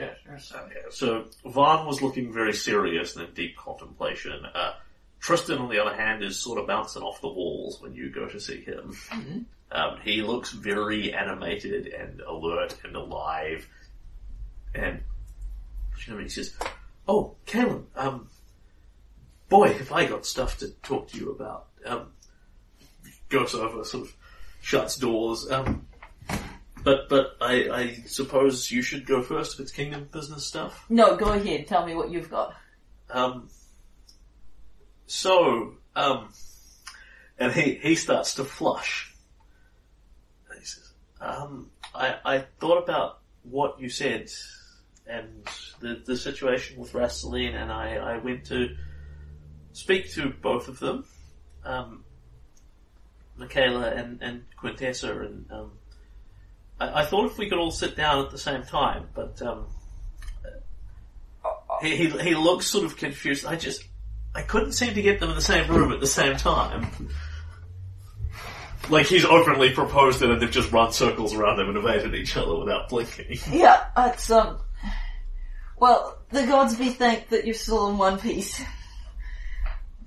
Lad, never sit two women down in the kid. Never sit two women down in the same room and ask which one of them's going to get you. Never ever. This probably isn't something that's going to come up a whole hell of a lot, but but don't ever do that. It sort of seems a little like what how you went about this. I didn't put the two of them. I didn't put Svetlana in the room in the same run in the same room and ask which one of them was going to have me. You can tell because I haven't got any stored wounds or bite marks, uh, Um, or burn marks, I suppose. in any case, I, I couldn't get them both to sit down and, and talk to me. I, I I went and had a very confusing conversation with with Michaela. Um, she said that I should, if I was so inclined, I, I should absolutely take up Rassaline's offer, but uh, that that she thought Van would probably take it up first. Um, she said that um, she said that love was for children and fairy tales, and I shouldn't worry about that sort of thing. But she didn't sound like she meant it, you know. Yeah, I know. But then she said that I didn't really understand what I'd be getting into with her, and I didn't understand who she was. And I mean, I told her that, that she doesn't have anything to hide. I mean, she's free to tell me whatever she likes, and it, it would be fine because hell, I'm I'm not even a human being technically, and I don't see what difference it would make, but, but she, she said I wouldn't understand and and, and I sort of I, I I get an understanding of what you were talking about with Bryn and how woman can be complicated or woman can be very straightforward. Michaela's definitely the complicated kind. Um, and I, I couldn't find Quintessa to, to speak with her last night, but um, when I went back to my room and he, he flushes again slightly, um, she was she was she was waiting for, for me there. Ah, right, yep. Um, and she she had on a a, a, a very lovely sort of uh choker type necklace that, that very much accented her her, her eyes, Uh huh. and um, that that was uh, about, About it? all that she um, had on. Yes, Right. uh, she was she she was much clearer than than Michaela about what what she wanted, and and when and where and, how and it was very instructive. the books don't quite do justice to it. so you and her. Yeah. Okay. Well, that's gonna make things all sorts of complicated. Alright, and, um, I really don't need to hear any more about that. But, uh, when, I feel this this need to brag about it for some reason. alright, well, if you want to, that's fair enough. so I'm gonna let him, but but I understand what you're saying with a woman who's just, just straightforward and and tells you right what she wants. I, and when, you know, other things had taken place, Uh huh. did she say what she wanted in terms of, you know, all the politics and that kind of thing? Uh, Is she hoping you'll marry her, or is she offering to be? Quintessa said she'd, she'd support me in any decision that I wanted to make because she trusted to, to my intelligence and she said she trusted what sort of man I was. But, um, I, I mean, I, I think she may have been offering to put herself forward as a mistress perhaps if if that was the situation that was on the table, but that's not going to happen. I mean, I'm I'll marry her, of course, if she'll have me. It's the right thing to do. Okay.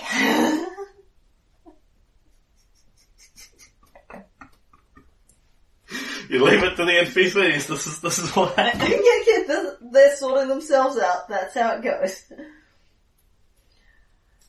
So you've made up your mind between the two of them, then? I presume. Oh, um, I'm certainly not um, going to pursue a relationship with Michaela, having having done that with um, well, certainly not. Um, I, suppose if Quintessa and I didn't work out, but uh, I mean, certainly not at the same time. I mean, who would who would do that? The- You'd, you'd want to leave a good gap between them anyway, even if things didn't work out between Quintessa and I. Aye, aye, a, a, a sound, a sound plan, yeah. Callum winces. I, I don't. I'm sure I don't need to tell you this. No, I learned that the hard way. No, no, that's, that's fine.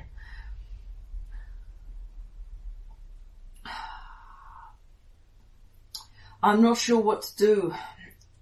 That, um, I, um, wish you all the best with it. I'm not certain what to do about this. And uh, if you want to draw information off him, you're welcome to give me a sense motive check here, Yes. whether or not you want to draw the information. I, I want to know. Uh, that's another mighty 14. Okay, so from the sounds of things, Quintessa just pretty blatantly flat out seduced them, Yeah, yeah, yeah, I, I, I got that. which he didn't see coming, Yeah, which he's very delighted with for very obvious reasons. yeah. Um, but um, it, it, it's definitely something that's hit him out of left field that he's now rolling with as quickly as he can, Yeah, and as quickly and as best as he thinks he can. yeah, Because whatever else, he was not expecting that to happen last night. yeah. hmm. Yes, and unfortunately, in a competition between um, Quintessa and Michaela, Quintessa has made it all the way around the starting field before Michaela, uh, uh, uh, made it all the way back to the finish line before Michaela has left the. Mm-hmm. Kaelin looks kind of pensive. Yeah. Tristan just sort of looks happy. Yeah.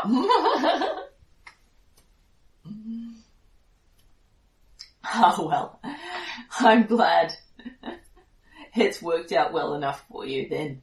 If, um, I think, um, I have a notion of, um, what, um, Mikhail Michaela's worrying about, and I don't think it has to, um, be a stumbling block if she finds the right person. But I think the, while, um, you and she might work out well enough in other circumstances, I think you're right that the sleeping with Quintessa is going to be a bit of a stumbling block in that regard. and if you, um, if you want to see where things are going with Quintessa and, um, you know, given time, maybe propose to her, that's, um, that's your, that's your business. I think, um, that's well enough. I think, um, that, um, means you're not exactly available for, um, for Rassaline. Uh, no, I'm, I'm afraid I couldn't do that. That's okay by me. That's well enough by me. I mean, it, I, I suppose if there was no one else, no other circumstances, I, I'd be prepared to settle for a political marriage. But I mean, what I have with Quintessa is love, right? That's more important. That's, I see you're looking at your dice. You're welcome to tell me what you want or do things. Uh, I'm kind of what I want to know is whether Quintessa thinks it's love, but I'm probably Yeah, but not you going cannot to draw that information from him. Tristram, yeah, You you can only if he had doubts about her, you could draw it off him. But Yeah. you can't draw information about what she thinks out of a conversation with him. yeah, uh, that's all right. I mean, she's here in the palace. She's available in the castle. She's available Yeah. to you. yeah, this seems like an appropriate. Um, uh, no, that's all right. I um will leave that there. Yep. And um, curious as I am, that's probably not um, that's probably not um, what I'm looking for. What I'm looking for. What I'm looking for is someone who doesn't have a dog in this fight that I can talk to. In terms of people that are here, Yeah, I can give you the sort of list you've got. yeah. Um, so I'm looking for someone who isn't Svetlana, Michaela, or Quintessa. Yep. Isn't Svetlana and Chris, and I- presumably isn't Tristan or Van. Isn't Tristram or Van, and I'm not talking to Queen Vestius. Yeah. That's everybody, isn't it? Um, well, there's Tobias. And Bryn. and Bryn, yes. Yeah. Unfortunately, you have bought the entire romantic triangle with you. Yeah, yes, yes, I have.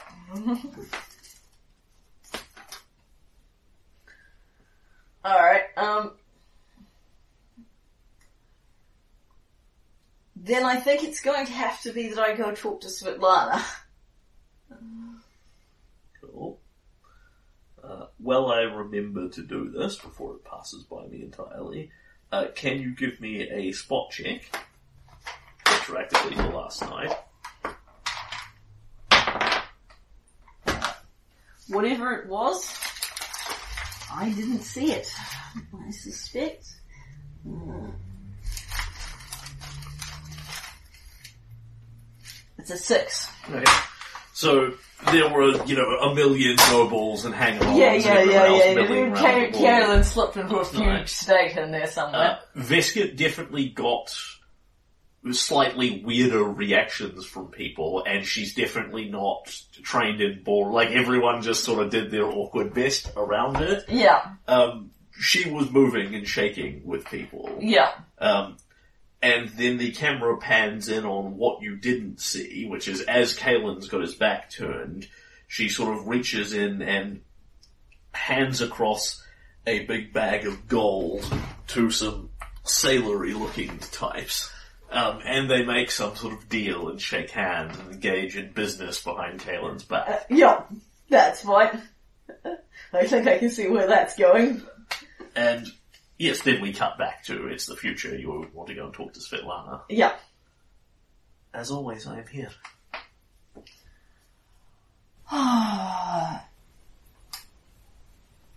this is a bit of a mess and no mistake.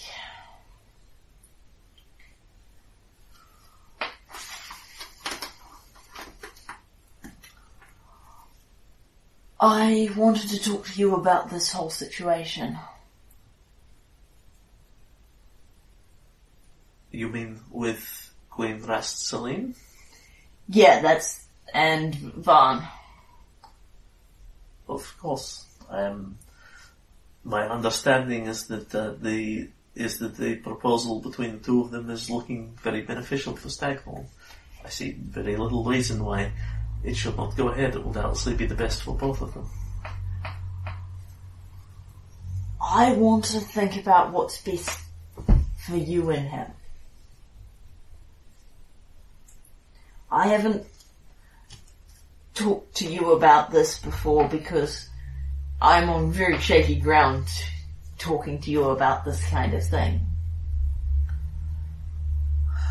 I understand that there is a lot of past and history and awkwardness between us, Galen, but if we cannot be honest with each other, then we have nothing.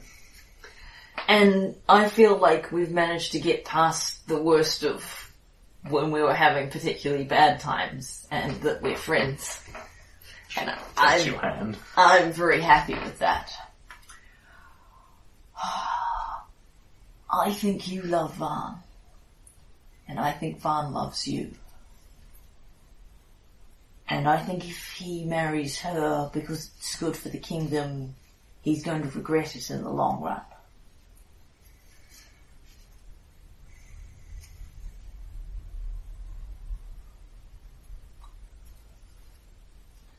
Love does not move kingdoms.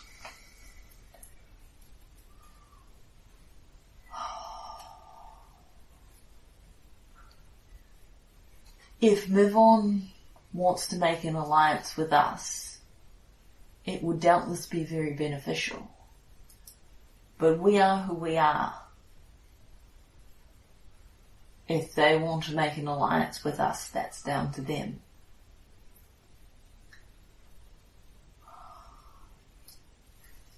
If Lord Tristan is available and willing, then,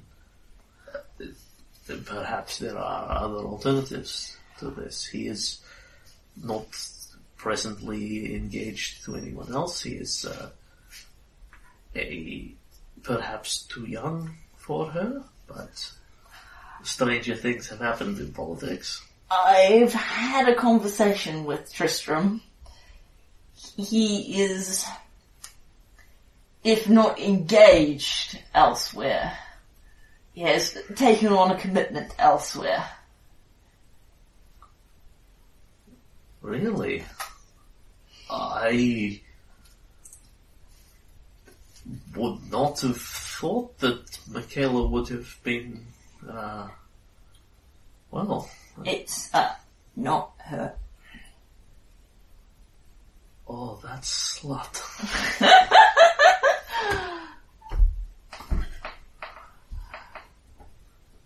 Lady Murray. I was hoping in time he and Michaela, it would seem that time ran out. Action time has pushed her hand. I don't believe that. I perhaps thought Tristan was a little, uh, she might say. uh, uh, now that I have been introduced to the concept. No, I think he's always had an eye for the ladies, but um, I'm not certain if this is in his best interests in the long term, but I don't think he was ever very interested in a political, having talked to him a bit more about it, I don't think he was ever very interested in a political marriage. He's always wanted love. However, whatever road he chooses to find it, I don't think he's an ideal match. Particularly not now. Which means there's no, I wasn't, honestly though, even if neither of them had made any kind of move last night and both of them had told them that, you know, he should think about what was best for the kingdom and etc, etc, I'm not certain it would be for the best. If Vine's heart wasn't elsewhere, then I think he and Rassaline could make a go of it. But, I have made this difficult. nay less. I think it's time that the two of you stopped thinking about what was best for the kingdom and started thinking about what was best for each other. What's... Mivon could bring a lot to us. We could bring a lot to Mivon. We can look into other ways to tie our, to tie ourselves together. But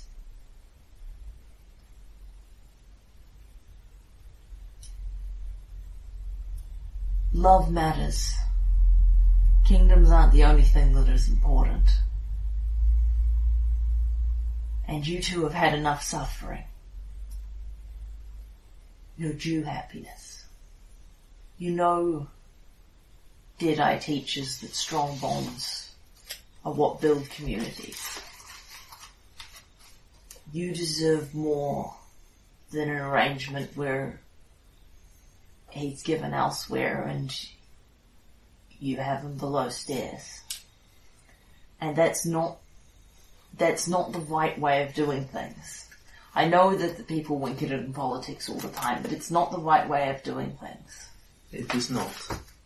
But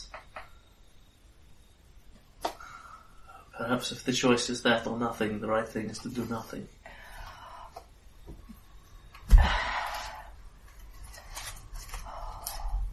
Les, this, this is the chance. He can't, he needs to know where you stand if he's going to make this decision. You've told him you'd be available to him anyway. If you want this, you've got to let him know that you want him. That if you can have him, you want him.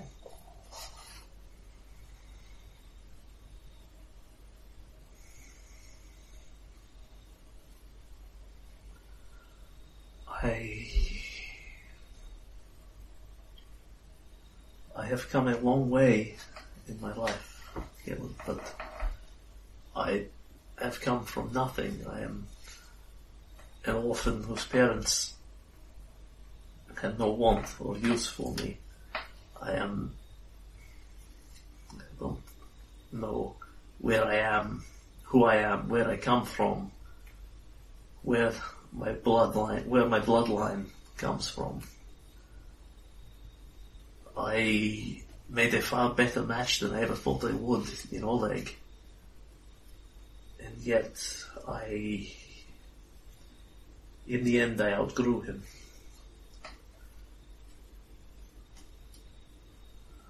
I do not want to leave on regretting this. I do not want to be in a position where I will outgrow decisions that I will be forced to live with. But I do not know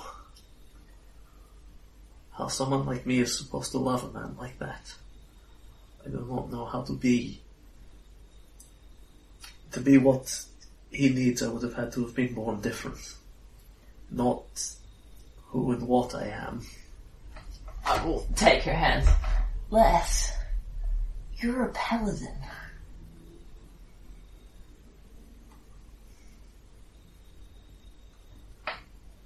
Of no breeding, with a father, with a, with son by his brother.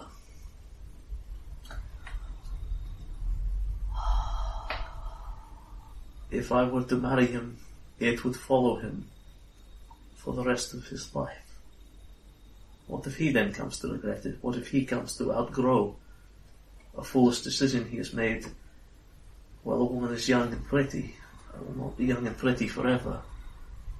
But a political marriage brings stability, peace, long-term consequences. All the things Van has spent his life building towards. His father married for political advantage and regretted it. When he married again, he married for love. I don't think Van should wait till he's 80 to marry you. If he wants to marry you, he should do it while he's still young. While you can still build a life together. If you think that you'll outgrow each other, if you think in your heart of hearts that that you that you'll outgrow him or that he'll outgrow you, uh, uh, that you'll outgrow, if you think in your heart of hearts that you'll outgrow him, if you think he's not the one for you, then only you can make that decision. But he's carrying weights of his own which make him unwilling to come to, your bed. That's why he's been offering his political marriages elsewhere. It's not because he thinks you're unworthy of him. It's because he thinks you're too good for him. He's, the last time he married a woman, he led her to her death. Yes, I can understand that one.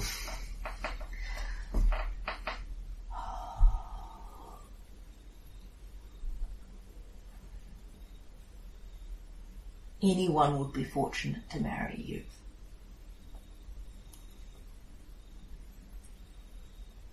The things that you're concerned with, if I'd used those kind of metrics before we started all this, I'd have let Tristram be the king. His blood's much better for it. He's a pure-born noble, not a half-walk of no particular breeding, except on the wrong side of the blankets.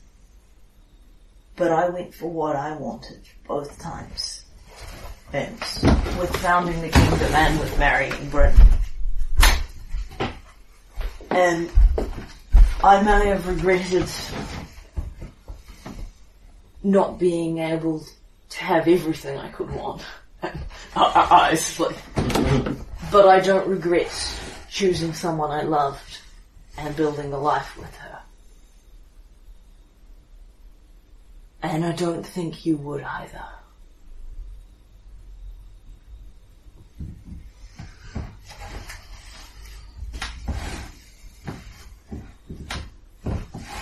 I learned at the end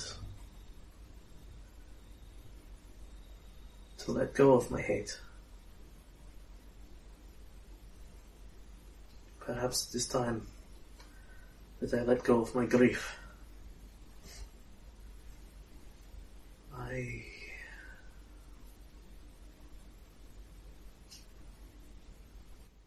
I need to speak to Ron. Bless you, Caitlin. And she gets up, kisses you on the cheek, and exits the room post haste. Yeah. Alright.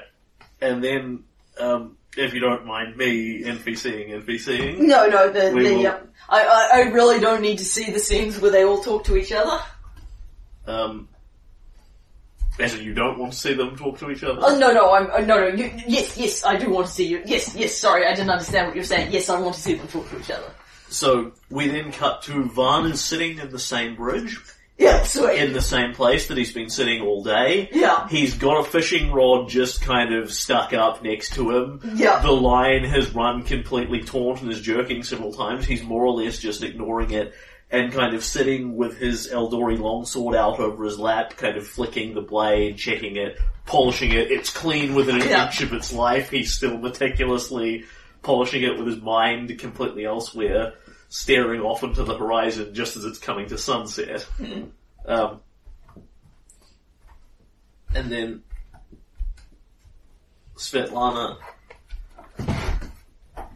sits down next to him and he looks over at her and he says, Ah, Lady Svetlana, Van, I have come to a decision. I would not see you disgraced whatever this is, he sort of puts a hand them. He sort of puts a hand between them and gestures back and forward between them.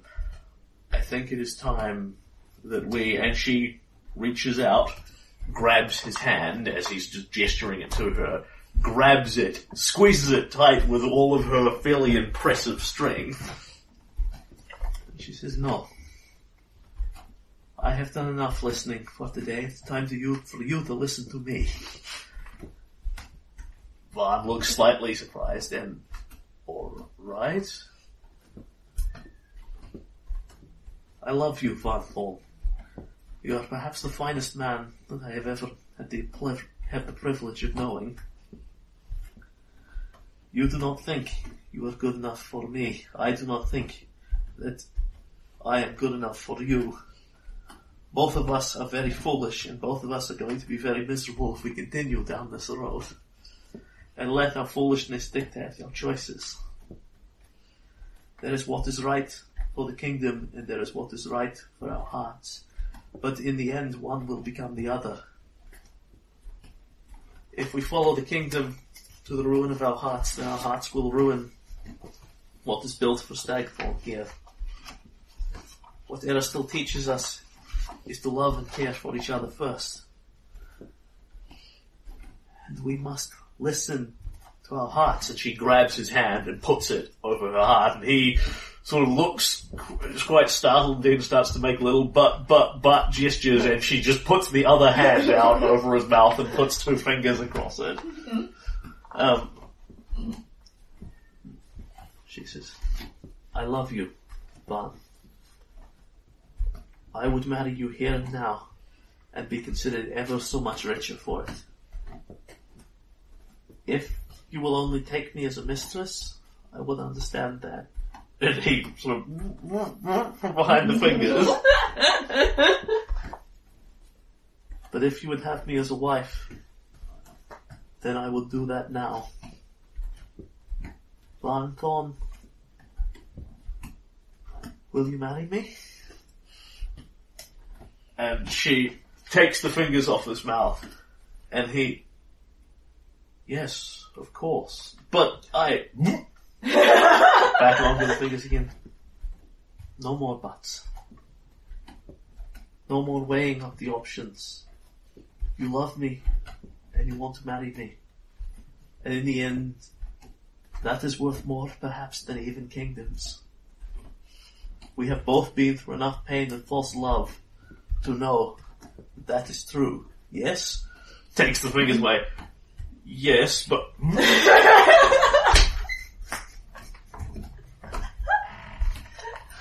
yes? And she takes the fingers away again. He sighs, takes one long, deep breath, and